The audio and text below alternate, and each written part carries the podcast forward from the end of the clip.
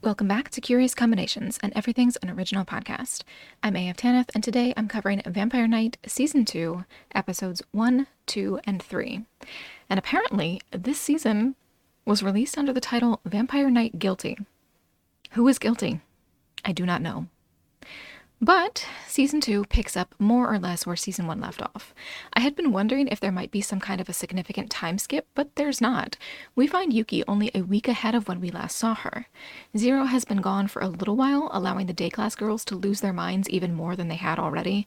Ido has a little moment of flirting with Yuki, once again making her peers utterly hate her, and then Zero shows up again. Yuki's behavior here is bizarre, and so I have a prime example right from the jump to remind me why I don't like her as a character. She isn't happy to see him. She's just this sad nothing.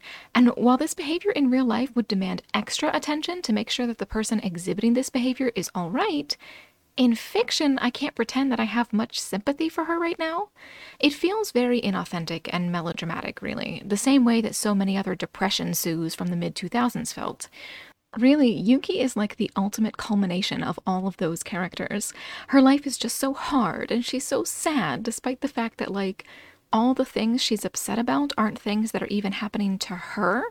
Her sorrow comes across as narcissism in that way, I suppose. She sees that Zero is back, which is incredible news and practically a miracle, and instead of expressing any joy or giving him a hug or really reacting positively in any way, she just folds in on herself and starts angsting. And again, if this were a real little girl, it's understandable. No judgment from me. Make sure she gets the help she needs. But this isn't a real little girl. This is a fictional character, the protagonist of a story. Someone chose to write her this way, and I can't help thinking that it feels manipulative.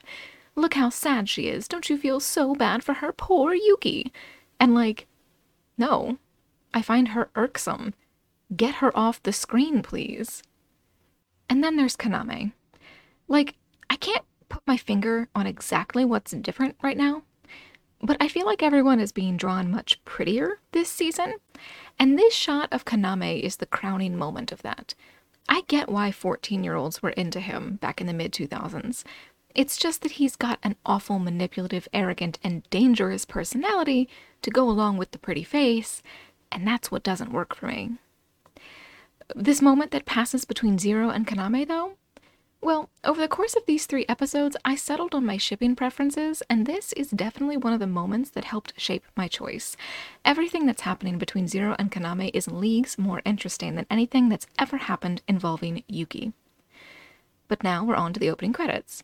This is season two, which means that the credits are all new, and that the show itself gets a fun little subtitle.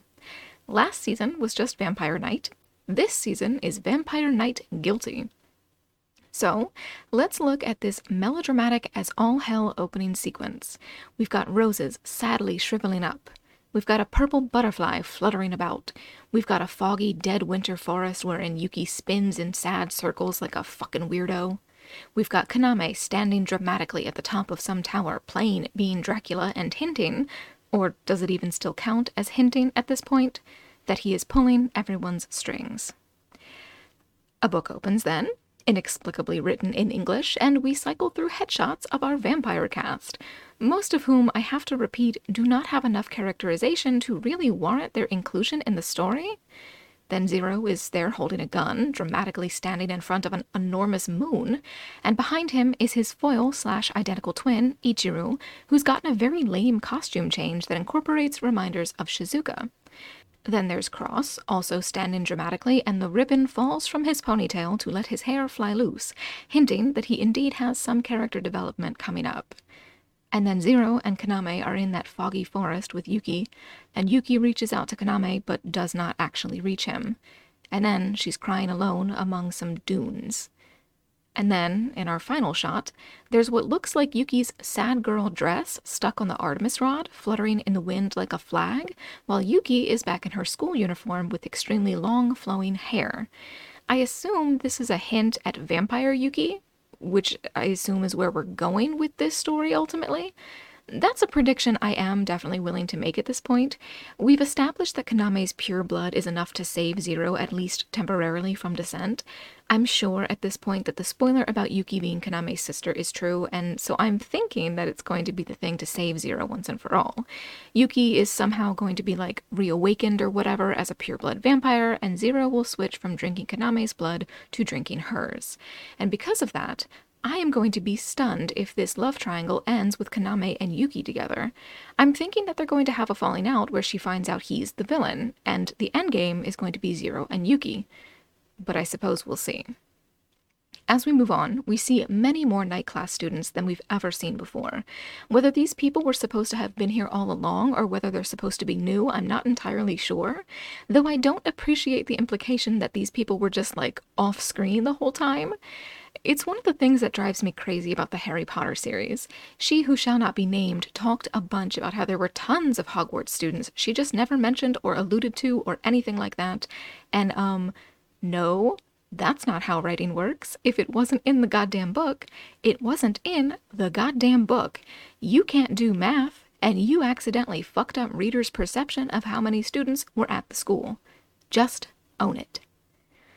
But of course, that's far from the worst thing that woman is fucking up these days, so let's move on, shall we? Anyway, Kaname has a favor to ask of the night class, and they all promise to adhere to it.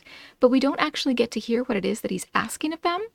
I don't know to what degree I should or should not be concerned about this. In our next scene, we see Yagari and Cross having another conversation. They don't know how Zero recovered, and I feel like they should be vastly more concerned in that case. If he spontaneously got better, that is a literal miracle. The kind of thing that would need to be researched to see if it could be replicated to help prevent other humans turned vampires from going feral but they're very casual about it instead. And moreover, given the awkward way that romance in this show is just boy insults and controls girl and girl catches feelings, I am confused by how Yagari and Cross are apparently kind of a rare pair in this fandom. I did a very quick glance at the AO3 tags, and like, almost nobody ships these two except sometimes as a supporting pairing in Het is You fanfic. And like, how is that possible? How? Just how? These two are what Zero and Yuki would be if Yuki actually had a fucking personality beyond being sad. If I'm being honest, I think that hints at the demographics of the show. This is a teen girl show, and so they are too distracted by the pretty young men to pick up on the dynamic between the two dad like characters. So, now we're back with Zero, who is angsting about having drank Kaname's blood, and who has a sudden vision of something. Someone? I'm not really sure what I'm looking at here, but it's obviously important, and so I'm looking forward to finding out what it's all about. Next, though, we find Yuki bemoaning her own uselessness, and of course, she comes up with the worst way to be useful. She spots Zero and offers him her neck, and again, I cannot stand this girl. She realizes that her role in the story so far is pathetic, and she wants to be more than just someone that Kaname and Zero have to protect. But all she can think to be beyond object of protection is Blood Fountain. She is a submissive little doormat to the very core. Her idea of self improvement is to do things for the men in her life, including when it it both risks her own life and they don't want it from her in the first place. Because here we see Yuki joyful for the first time this season. She's finally expressing, or at least faking, happiness as she offers herself to Zero as fucking food, and she's not even emotionally aware enough to pick up on the fact that she's not helping him. She's hurting him right now. She's crossing lines and pushing his boundaries, and she's doing it all with a see ma, I'm helping little kid attitude, and her EQ must be fucking abysmal. She is as pathetic as she thinks she is, and I think she's genuinely one of the most hard to watch protagonists I have seen in a very long time. I am sincerely hoping that she is a better character in the manga. She's gotta be a better character there, right? So, Zero and Yuki have this tearful conversation in which Yuki admits that she hates herself, and Zero's own emotional lack of intelligence doesn't allow him to do much more than ask her what the fuck their relationship even is while wiping away her tears. And before things can get even worse from there, Cross runs by in a panic, because Maria has just woken up from her coma. Now, when they go to check on her, Maria is ecstatic. She thinks that Zero is Ichiru, and she realizes too late that no, he's actually Zero. This makes her collapse because this show is apparently incapable of writing anything resembling a proper non villainous female character, and Maria accepts that Shizuka must really be dead. She explains how she agreed to let Shizuka possess her in exchange for improving Maria's health, and Maria offers up a sob story about how Shizuka was put in a gilded cage pretty much as soon as she was born, never to experience love until she turned the man that Zero's parents killed. The man who, I will remind everyone, Shizuka admitted resented her until he died. But still, it really puts Yuki's bullshit into perspective, doesn't it? Shizuka was the closest thing this show had to a female character who actually had some, you know, character, and she went through much worse than Yuki did. And yet Yuki is the one who's written like a fucking wet rag. Maria, though, is trying desperately to dethrone Yuki as the queen of pathetic female characters. She's all weak and helpless and clinging to Zero like she wishes she could go full male anglerfish on him and she assures him that Shizuka wouldn't begrudge him for having killed her, which is fully fucking unhinged. Like, get a grip, child. But Maria does have one little tidbit of useful information. She gets Zero alone and tells him that there was a secret mastermind behind the death of his parents. Someone, presumably Shizuka's mysterious fiance, got themselves all pissed about Shizuka being in love with a formerly human vampire, and so they had him killed via the Hunter Society. It's implied that this person was the person Zero is getting flashes of, and based off the glimpses we've gotten so far, I'm thinking that he's not Kaname, but that he's somehow connected to Kaname. I sincerely hope that it's not that Kaname has a secret twin of his own. I don't think I could handle that. But anyway, Yuki is heading out when she senses a vampire on the other side of the fence. It turns out that the Vampire Senate have sent a bunch of enforcers or assassins or something to execute Zero for killing Shizuka, which of course he actually didn't do. No, that was Kaname, and so guess who swoops in to save Zero from the Senate? Yep, there is our pure blood asshole. Among all the gathered, only Ido realizes what the fuck is really happening here. Kaname, all detached and regal and unambiguously villainous, torches the Senate's vampires, just a little bit, to force them to fuck off and leave Zero alone. But he doesn't try to say that Zero didn't do it or that Zero should, you know, be actually proven guilty before being executed. He just says that he doesn't want them to kill Zero and then tells them to go. They do, disappearing in this like red mist, and how the fuck are we this far into this show and only now getting to the reveal that vampires can fucking teleport? But Zero, of course, is far from grateful to Kaname. He storms away, leaving Yuki to thank Kaname on his behalf, but Yuki escalates things. For the first time that I can recall, she actually stands up to Kaname. When he tries to brush her cheek, she dodges away from his touch and insists that Zero is innocent. It is, for some reason, very important to her that he admit out loud that he knows Zero didn't kill Shizuka, and she tells him that she won't talk to him anymore until he admits it. He tries to placate her, very dismissively and patronizingly, and for once, she actually wants to stand her ground. Since she's a pushover who will fold in a second if left to her own devices, though, she runs away, leaving Ichijo laughing about how childish the whole conversation was, which makes Kaname blast a fucking hole right through the tree trunk less than a half inch away from Ichijo's head. Because anger issues and violence are super sexy and not at all a blood red fucking flag. But back in the night dorm, the other core vampires are discussing what the hell is up with Kaname. Shiki, for his part, doesn't really give much of a shit. He only knows that he is supposed to obey Kaname, and so that's what he's gonna do. And the others agree with this, though Ido does so very unconvincingly, and it's becoming more and more obvious to the bunch of them, but especially to Kain, that something is up. Back in Yuki's dorm, she can't sleep, and she's keeping Yori awake too. Yuki bemoans her own childishness, and Yori tells her that she doesn't think there's anything wrong with Yuki being childish, which is correct, as Yuki is a 15 year old little girl. But the story doesn't want to treat her that way, and so this is incredibly gross and hypocritical. One of two things can be true here only one. Either Yuki is capable of being in an adult romance with either Kaname or Zero or both of them, or Yuki is a little girl whose childishness is reasonable.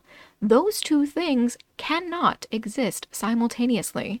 Either Yuki is an adult and she needs to act like it, or she is a child and it's okay that she acts like a child. And if she is a child who acts childishly, which again is the right choice for the narrative to make as she is fucking 15, then she is too young for Zero, let alone for Kaname, who once again, I have to reiterate, is written as an adult man, not a teenage boy, and is almost definitely her brother. But Outside, we find Kaname and Zero having another tense conversation. Zero knows that he didn't kill Shizuka, but he doesn't seem to suspect that Kaname did. Instead, he passes along Maria's message about there being some mysterious bigger bad behind Shizuka. Not that Kaname is impressed. I would be very surprised if he doesn't know all about whoever the big bad is assuming that it's not him in the first place. And to emphasize just how much he does not give a fuck about Zero trying to share this information with him, he taunts Zero.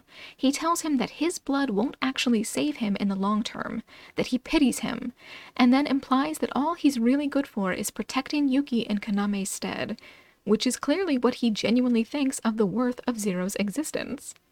And then he just walks away, ignoring Zero's attempts to continue the conversation but not before getting in one last zinger. Zero is not good for anything beyond protecting Yuki. But since Zero is only surviving thanks to ingesting Kaname's blood, it's essentially like Kaname is the one protecting Yuki through Zero, isn't it? And forgive me a moment while I vomit everywhere, you narcissistic dickhole. Remember when I started this and I thought that Zero was an asshole? Somehow Kaname is actually managing to make Zero look like a nice guy just via comparison. But nice or not, he's falling apart. And given that he's actually been through some stuff, his struggling is so much more sympathetic than Yuki's is. He's struggling with the trauma of losing his whole family and being turned into a creature that he hates, with being indebted to a man that he hates, with being reunited with his long lost brother under just about the worst possible circumstances, with Yuki's inability to be sensitive and respectful of his needs and his boundaries and his emotions, with the trauma of being mind controlled and attacked by Shizuka, and now with the threat of being executed for killing the woman he missed his chance to kill in the first place. The guy is going through a lot, and I find myself increasingly sympathetic toward him, which, like I said, is largely fueled by Kaname's increasingly open arrogance and shiftiness. And given everything that he's going through, it's no surprise that Zero ends up having nightmares.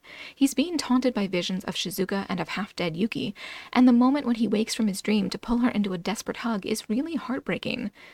I would care a lot more, of course, if their relationship was properly brother sister instead of this mess, because Zero takes this moment to very nearly kiss her, and baby, no. Other girls exist.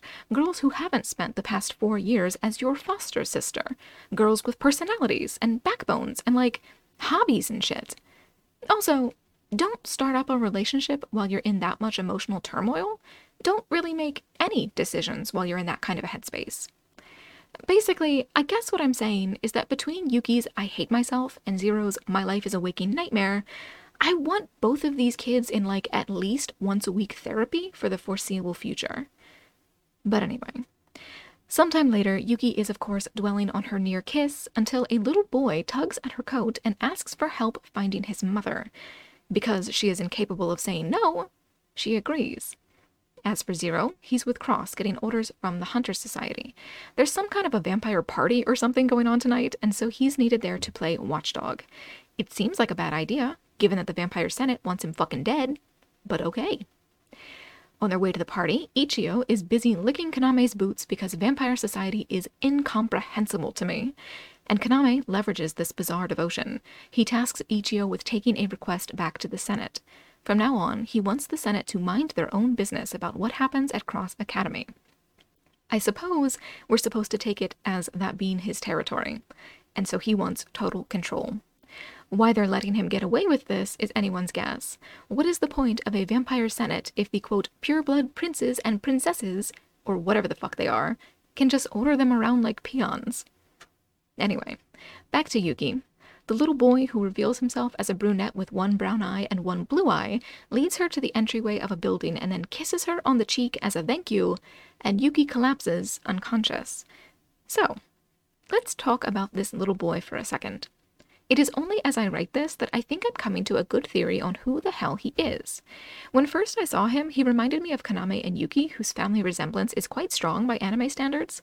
My initial thought then was that perhaps there's some degree of magical fuckery going on here, perhaps even time travel or something, and that this kid is Yuki's, with perhaps the blue eye hinting that his father is Zero, whose eyes are a kind of lilac color. But I think if the show wanted me to believe that this kid was Yuki and Zero's child from the future in a very chibi moon kind of way, then he'd have a brown eye and a purple eye instead of a brown eye and a blue one. Which brings me to my alternate theory. I had wondered if his story about trying to find his mother was completely invented, but based on what we see later, he does indeed appear alongside an adult woman who may or may not actually be his mom. But what if this kid is more sinister than at first he appears? There is a mysterious pureblood lurking in the periphery of this story, just waiting to be revealed as the big bad. What if this is his kid? Worse, could it be possible that, just like Shizuka was controlling Maria, what if this kid is the big bad, via either disguise or possession? Is that possible? Too wild? Too mild? I don't know. It's just what struck me as I watched the scene again to write the podcast script. Anyway, Ido and Kain arrive at the vampire gala to find that Yuki has passed out on the fucking floor, and they are hilariously casual about it. But then there's Kaname, and he takes a funny scene in a very awful direction. Rather than express any kind of concern for her, he insults her once again, calling her a troublesome girl, and takes her to a couch somewhere in the building. When she wakes, she's disoriented and can barely stand, and he takes the opportunity to taunt her about how she'd said she wasn't talking to him anymore. This is the same kind of behavior as that, yet you participate in society, gotcha guy bullshit. Like, this is not your moment to crow about stupid shit, you utter jackass. She just woke up in a strange room with no memory of how the fuck she got there, and, in case you've forgotten, she's already got trauma related to losing her memories. Not to mention the time you removed her memories last season. I thought you weren't talking to me is just a petty fucking taunt. She's scared and confused, and you think now is the time to needle her over you getting your goddamn way? Again, this is narcissistic, abusive, dickhole behavior. And it gets worse. As usual, he's touching her face without asking, scolding her for daring to upset him, touching her chest without asking, taunting her over her racing heartbeat, and telling her not to leave this windowless room where she doesn't know where she is and which, amusingly, looks almost exactly like the green room from the fourth season of Supernatural. Maybe that shouldn't amuse me as much as it does, but it does.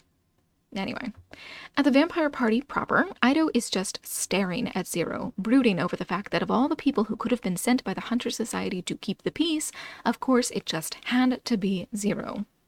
Yagari is there too, of course, but Ido doesn't have anything to say about him. And keep that in mind for later, when I properly get into what I've decided regarding my shipping preferences. Back to Yuki. She gets a flash of a vision rather similar to what Zero has been experiencing. Unlike Zero, though, who is seen a figure of ambiguous gender, Yuki is definitely seen a woman. I wonder perhaps if it could be her mother, but I think it's more likely that this mysterious vision woman is instead the little boy's mysterious mom. Because wouldn't you know it, the little boy is back.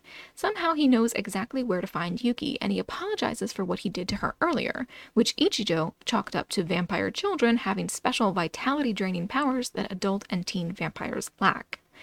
Now, I think that the sudden reveal of child vampires being psychic vampires instead of or in addition to blood drinkers is just as ridiculous as the sudden reveal of the Vampire Senate vampires being able to teleport. So, less new powers as the plot demands and more coherent world building, please. World building is really what I like best about the show. But when Yuki asks whether the boy found his mom, he disappears, obviously luring her out of her safe place. He takes off down the hall and she follows him because she is an absolute dolt. Like, I get leaving the room. She definitely shouldn't just be hanging around in that room like Kaname's obedient little dog. But she needs to be heading toward the goddamn door to get the fuck out of here and back to the academy where she belongs. And instead, she goes to spy on Zero at the party. Speaking of whom, he gets a sense of Shizuka's presence, which turns out to be Ichiru lurking about, wearing her bell as a hair ribbon. And then in walks Kaname. Everyone kneels in reverence, and aren't you guys supposed to have left monarchy behind because this is peasant shit? And then they practically start sucking his dick over how awesome he is for defying the Senate to save some human, and I want to smack that smug little smirk right off his fucking face. But of course, it gets worse. Ido's dad is there, as is his sister, and I feel so terrible for Ido in this scene because his dad pretty much offers his sister up to Kaname. It is horrifying on a misogyny level, of course. Treat your daughter with some goddamn respect, why don't you? And hilariously sad when one considers, you know, you realize your son is in love with him, right? This poor, stupid bastard. Ido just cannot catch a single break because his crush gets swarmed now by people offering up their daughters to him because he apparently now understands that he's got some duty as a pureblood to, I guess, breed or something. And I am just increasingly sure that I want to see Kaname dead by the end of this series. Maybe that's an unpopular opinion, but he is awful, both as a person and as what he represents for vampire society. Like, his mere presence turns people into these fawning, pathetic imbeciles, and it makes my skin crawl. Like, I get it. He's hot. But would you get up off your fucking knees? Then we're back to Ichiru, and Zero follows him from the party room as Ichijo makes an ominous remark about doppelgangers being a death omen. They have a distinctly unfriendly chat that only lasts a moment, and then Ichiru reveals that he's working for the Senate now. And then we're back to Yuki. She's made it back to the room just in time to get scolded by Kaname for leaving it, and he tells her that she'll have to do more than just apologize if she wants him to forgive her. I want to murder this man, you guys. Everything that I'm about to describe is done without so much as hinting at asking for consent. And so here we go. He hugs her, which turns into lifting her up so that he can carry her to the couch, lay her down, and loom menacingly over her. Then he lays down on top of her telling her that he's tired, and so he's going to use her tits as a fucking pillow until he decides that he forgives her. And because she is a 15 year old girl with no mother figure to teach her right from wrong, she takes this as a romantic moment. And when she starts to cry, he leans over her, licks her neck, she's 15, and asks if she wants him to bite her. And, still crying, she consents. Except, hey, here's a fun fact. That consent that she gives there, that's not fucking consent. Here's a good rule of thumb, boys and girls. If you get a yes from your partner while your partner is visibly overwhelmed and actively crying, that is not a yes.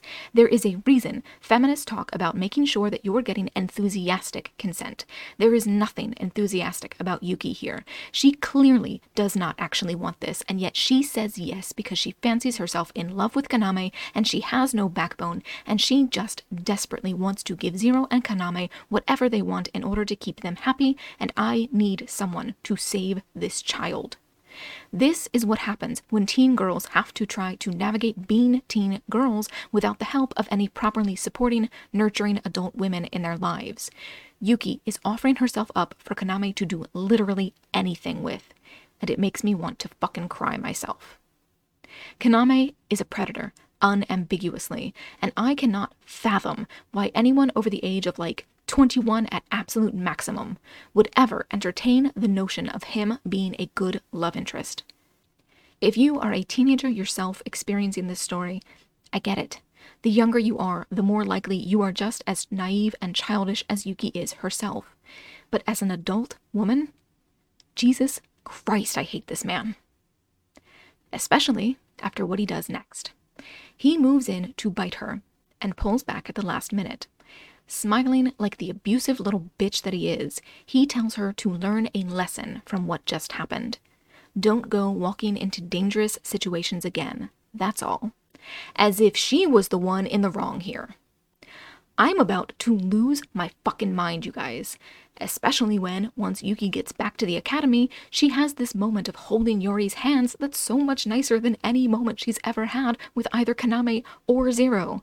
Like, Yuki is just standing there with Yori and her adoptive dad, and it's really sweet, and she actually looks happy for once, and I am far from a het is you person. But all of this het in the series is genuinely ew, so please just give me Yori and Yuki instead of Yuki and either of these trash ass men. I'm dying over here. But as our next episode opens, we find that it's vacation. Whether this is a summer break or something shorter, I'm not sure. Either way, the vampires are heading out, all except Ido, who is contemplating a marble while he reflects on Kaname's murder of Shizuka. This is his episode, really. And while I am on the one hand thrilled that he gets his own episode, I don't know that I can really reconcile the flashbacks that we see in this episode with the way that Ido was presented before he became delusioned with Kaname. Maybe I will change my mind on that as I move into the rest of this season, but right now, it feels a bit contradictory. A bit like a retcon. But anyway, Yuki lurks about, spying on Kaname while her pea brain struggles to reconcile her growing sense of fear with her fluttery teen romance anxiety over Kaname talking about turning her into a vampire. All I can really do at this point is to repeat that someone needs to save this very naive little girl from that extremely manipulative grown man, and I just. Yuki's whole sad girl victim who's too young to realize she's being victimized thing is making me a sad girl at this point. It's bumming me the fuck out. I would have enjoyed this show so much more if her relationships with both Kaname and Zero could have just been friendly or sisterly instead of romantic. This so called romance hurts my heart. But then there's Ido. He's breaking into the boys' sun dorm to see Zero, and Zero threatens to tie him up, and Ido is just a complete goofball who makes Zero and Yuki chase him down, and Ido is the best boy. Sorry, not sorry. Ido is everything that Kaname fucking wishes he was. So, anyway, Ido is, quote, running away, by which he mostly seems to mean that he intends to hang around with Zero and Yuki instead of going out and attending to whatever vampire obligations he has or whatever. Zero cooks the three of them dinner, and Ido eats everything, calling into question the relationship between vampires, human cooking, and blood drinking in this universe. Again, less romance, more world building, please. Anyway, I love that Zero cooks, and I love that he's not being a bitch about it. But then we're back to Ido. Yuki gives him Zero's blood pills, which somehow pulls them into a conversation about what the hell is up with Kaname and his interest in both Yuki and Zero. He doesn't understand why he cares about Yuki, and he can't imagine why Kaname would defy the Senate for Zero, of all people. And he takes it really seriously. When Yuki tries to downplay it, remarking that Kaname doesn't treat her specially, he threatens her. Ido's jealousy is simply off the fucking charts, even though he started to realize that Kaname is a shifty bastard. And when Yuki insists that they have a, quote, simple, not special relationship, she drops a heartbreaking and infuriating line. It's okay if he betrays me. Because Yuki has internalized that she's not worth anything, that it's fine for people to treat her however the hell they like, and that her only use in life is to make the men around her happy. So let me ask you, what the fuck kind of father has Cross been all these years? Ido, thank the gods, does not share this sentiment. Kaname hasn't even directly betrayed him. He's just holding him at a distance and acting shifty, and Ido already is at least halfway on board the Kaname sucks train. As evidenced by what Kain is up to while all of this is going on. Ido tasked him with checking if there is anyone who could possibly have a grudge against the Kuran family. He didn't tell Kain precisely what's going on here, just that he has a bad feeling about things, but it's clear to the audience what's actually happening. He has very complicated feelings about Kaname in general, has had complicated feelings about him all his life, it seems, and now he wants to know just where Kaname falls on the scale of villainy. Strangely, and for little reason that I can see so far, we now follow Shiki, he heads home to see his mother, who is kind of in shambles. She is disturbingly touchy feely with her son and not really taking care of herself, and she remarks that Shiki is looking more and more like, quote, that brute as he grows up. The implication is very dark, especially when Shiki says that he doesn't even know what his father looks like. I would say that it's pretty clear that Shiki was conceived via rape, and his mother's relationship with him is very implicitly incestuous. But back to Ido. It's flashback time, and we find him a childish little princeling who doesn't take kindly to the sudden appearance of Kaname in his life, especially when he finds out that he's supposed to be submissive and reverent toward him. As a side note, I'll say here that we do catch a glimpse of Yuki and Kaname's mom, and she does look quite a bit like the woman Yuki had a vision of, so make of that what you will. Now, I think it's funny that Ido's tutor drops a world building detail that doesn't actually make much sense here. It's a very flimsy building block for the story to rest upon. Supposedly, vampires just kind of, you know, appeared way back during some time period when humanity was on the brink of falling apart, to which I say, huh? Where'd they come from? A magic spell? A mutation? Did they crawl out of hell or arrive on a spaceship? You can't just say they appeared. That's nothing. That's meaningless. Give me real information. But we do find out why the fuck Kaname is so super duper special here. Sort of. Once upon a yesteryear, before the Senate came about, the Kuran family was the royal family of purebloods, and if the monarchy hadn't been abolished, then Kaname would be king of the vampires right now though the show treats him like he is anyway, so I hardly see how it makes much of a difference that he doesn't technically have the title as well. Ido's tutor, though, leaves us with an ominous tidbit. It would be trivial, she says, for someone descendant of that last Kuran king to bite up a quick army of formerly human vampires and regain the old crown which feels like a big hint to the audience, doesn't it? It might be as simple as foreshadowing an ending with Yuki being like vampire queen or something like that, but I'd say it's much more likely for this to be a hint toward the identity of our big bad. If we really are going to wind up with an even more villainous than Kaname character as the big bad, it's almost certainly going to be someone that he and Yuki are related to. For my money, I'm willing to bet Evil Uncle it's always an evil uncle. If there is a villainous character in a fantasy or adventure story, especially one involving royalty, then there almost always is either an evil brother or an evil uncle, which is technically the same thing, I suppose, if you really think about it. Your evil uncle is just your parents' evil brother. And since we've already done an evil twin brother in Zero's family, I would wager that if the Kuran family tree has another bad seed besides Kaname, it's gonna be Yuki's uncle, especially given her parents' supposed suicides. That almost certainly weren't suicides. Either Kaname did something to them, or an evil uncle did. I would bet money. But back to Ido. We're still in the midst of flashbacks with Kaname trying and mostly failing to befriend him. Ido cannot stand him at this point in his life, which is fun and complicated. Does he really not like him personally, or is he just jealous? Or does he not want to like Kaname the way that he does? So, a couple years later, Kaname and Ido meet up again after Kaname's parents have died. Despite years of insisting that he doesn't like Kaname, Ido is carrying this little marble as a reminder of him, and it's very obvious at this point that he's got a crush. Like I said, I think there's more than enough room here to interpret this as a little bit of internalized homophobia on the part of baby Ido. Look at that blush when he first met Kaname. I think it's safe to say that he hated him from the jump, both because he didn't like having some kid around that he had to pay deference to, Plus, he was also a really little boy struggling with suddenly having a crush on another boy, and that's if he even realized it was a crush at that time, or whether he just knew that Kaname made him somehow uncomfortable. Whatever the intended interpretation is, though, it's far deeper and more complex and nuanced than anything happening with Yuki, and so I repeat once more Ido is the best boy, and Kaname is the worst. Ido, trying to be supportive toward this other little boy who just lost his damn parents, asks if there's anything else going on with Kaname because he seems different than before. And Kaname leans in close and threatens to kill him. And while Kaname in the earlier flashbacks was a perfect sweetheart, this is the Kaname that I recognize. Which leads me to another theory.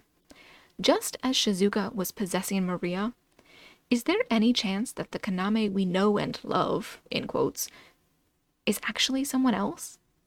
Maybe that evil uncle I have dreamed up is possessing him. For the first time since the last season of Dark crushed my soul, I think I'm moving fully back into tinfoil territory, aren't I? Anyway, poor dumb Ido tries to tell Kaname that he's his friend, and he more or less admits his feelings. Quote, I like you, but I hated myself for being unable to admit it.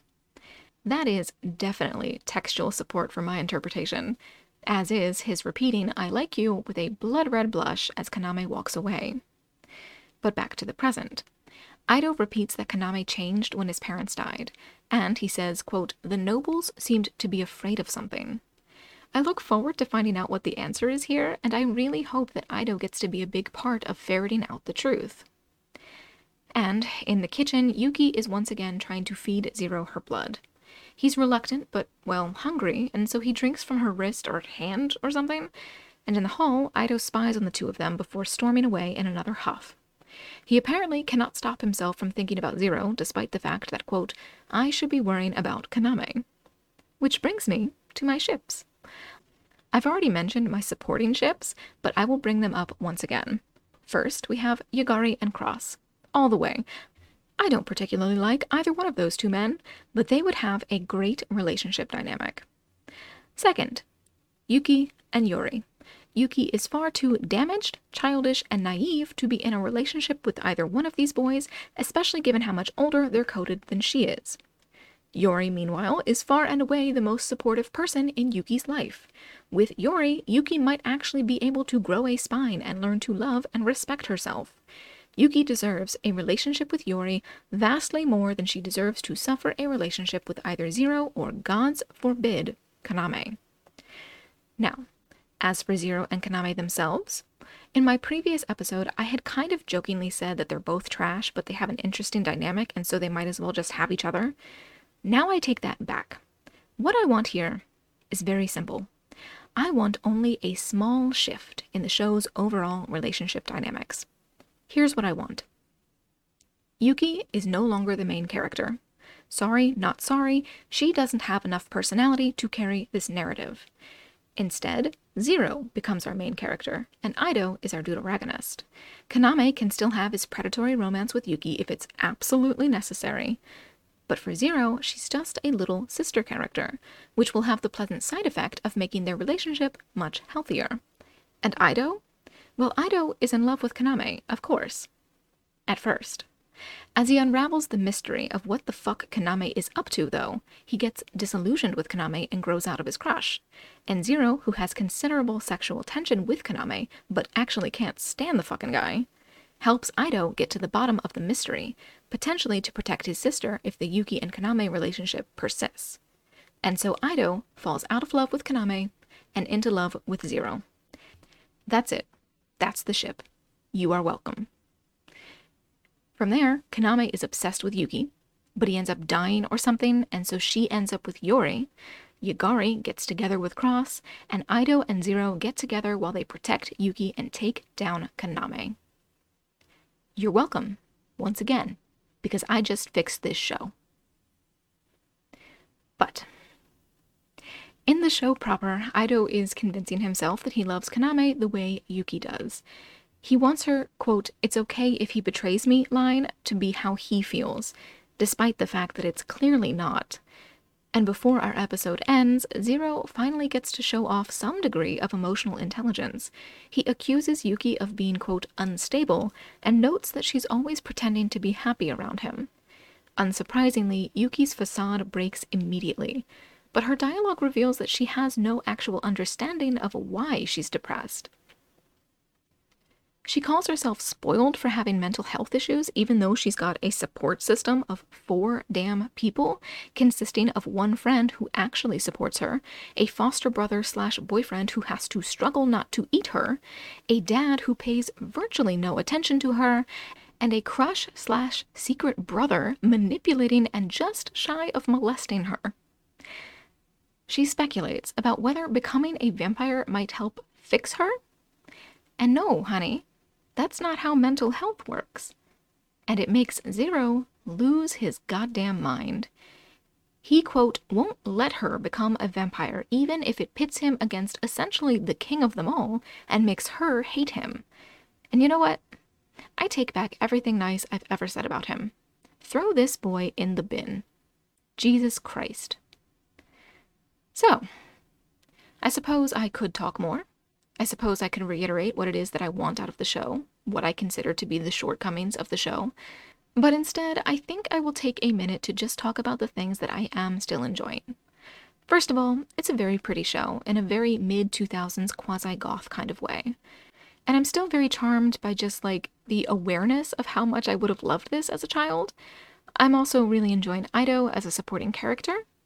Mostly, though, what I'm enjoying is the potential of the show. I feel like all the building blocks of something phenomenal are here, and they're like just not quite configured correctly to be something truly good. I think at this point, it's fair to say that while I am enjoying this experience, I feel like I'm starting to reach a point of being a little bit tired with this show and its narrative. I'm especially tired of the Yuki and Zero relationship, and I really wish the show could try to focus on this Ido versus Kaname idea. In my ideal world, Ido is going to be the driving force of this narrative because at this point I am entirely sick of Yuki and her relationship problems, and of watching her mental health fall apart. The only thing I want to see her doing while she's on screen from now on is sitting in a therapist's office getting help for her whole host of problems. And I know there's absolutely zero chance that that is going to happen. Nothing like that would ever happen in this show. Nothing like that ever happens in a supernatural show. And so, what is happening here for me is that the novelty of this mid 2000s nostalgia piece is starting to wear off really quickly. I've been coasting on the, you know, that was a crazy time, right? of it all. And now I'm starting to move into, wait, no, that era actually really blew territory. And that means I'm moving past being charmed by this show and into being frustrated, to say the very least. Now, at the moment, I am three episodes into this new season, which means that there are 10 to go before I am all done.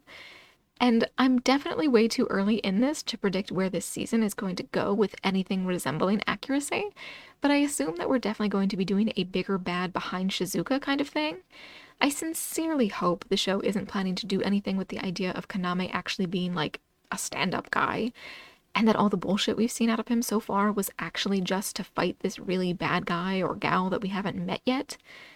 To once again bring up Harry Potter because I am nothing if not a millennial, there's this thing of fans arguing that Dumbledore, who was the franchise's mastermind character, is actually a really great guy to be considered unambiguously good. And like, no, if you're playing the chess master role and you're out here sacrificing lives via murder or tricking people into sacrificing themselves, then you're not good. You can be gray, sure. I love a gray character. You can even be working for the greater good and aligned with good and all of that. But the chess master character who thinks of people as pawns to potentially sacrifice is never a good guy. Period. The chess master is a villain at worst and an anti hero at best. They're not a hero, even if they're the protagonist, and there's no way in hell that this show is ever going to be able to get me on board with the idea that Kaname motherfucking Kuran is anything approaching a heroic guy. He's absolutely not. Anyway, let me go ahead and wrap this up lest I trick myself into ranting about Kaname for the rest of my natural life. Of course, I'm going to be back next week with my coverage of the next three episodes of this show. And if you enjoyed this episode of the podcast, I hope you will be back next week to join me for that one as well. If you did enjoy this episode, I would appreciate if you could consider leaving a rating or a review for the podcast on your podcatcher of choice. Alternately, feel free to check out the Patreon, where I currently have $1, $5, and $10 Patreon tiers, offering various rewards, including polls for future shows and access to full length reaction videos. Beyond that, if there are any other Patreon perks that you would be interested in seeing from me, feel free to let me know. And with all of that said, that's me done for now. As always, thank you so much for listening.